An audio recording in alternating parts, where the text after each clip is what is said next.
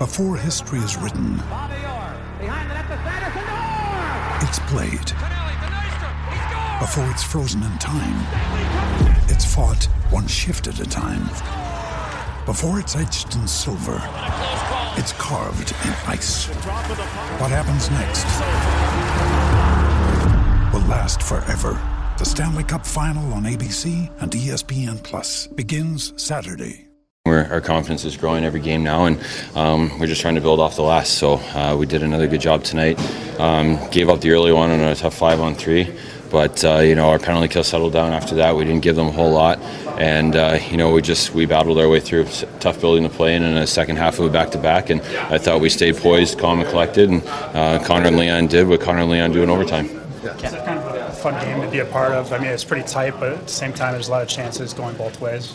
Yeah, I'm sure that was an exciting game. You know, it's um, a tough game for, for goalies. You know, both guys had to had to make a bunch of key stops tonight and keep it one-one. But um, those are the games that you want to be in against uh, a team like that on the road in a tough building. So um, it's my job to make those stops and give us a chance like I did tonight. And uh, you know, the guys rewarded me.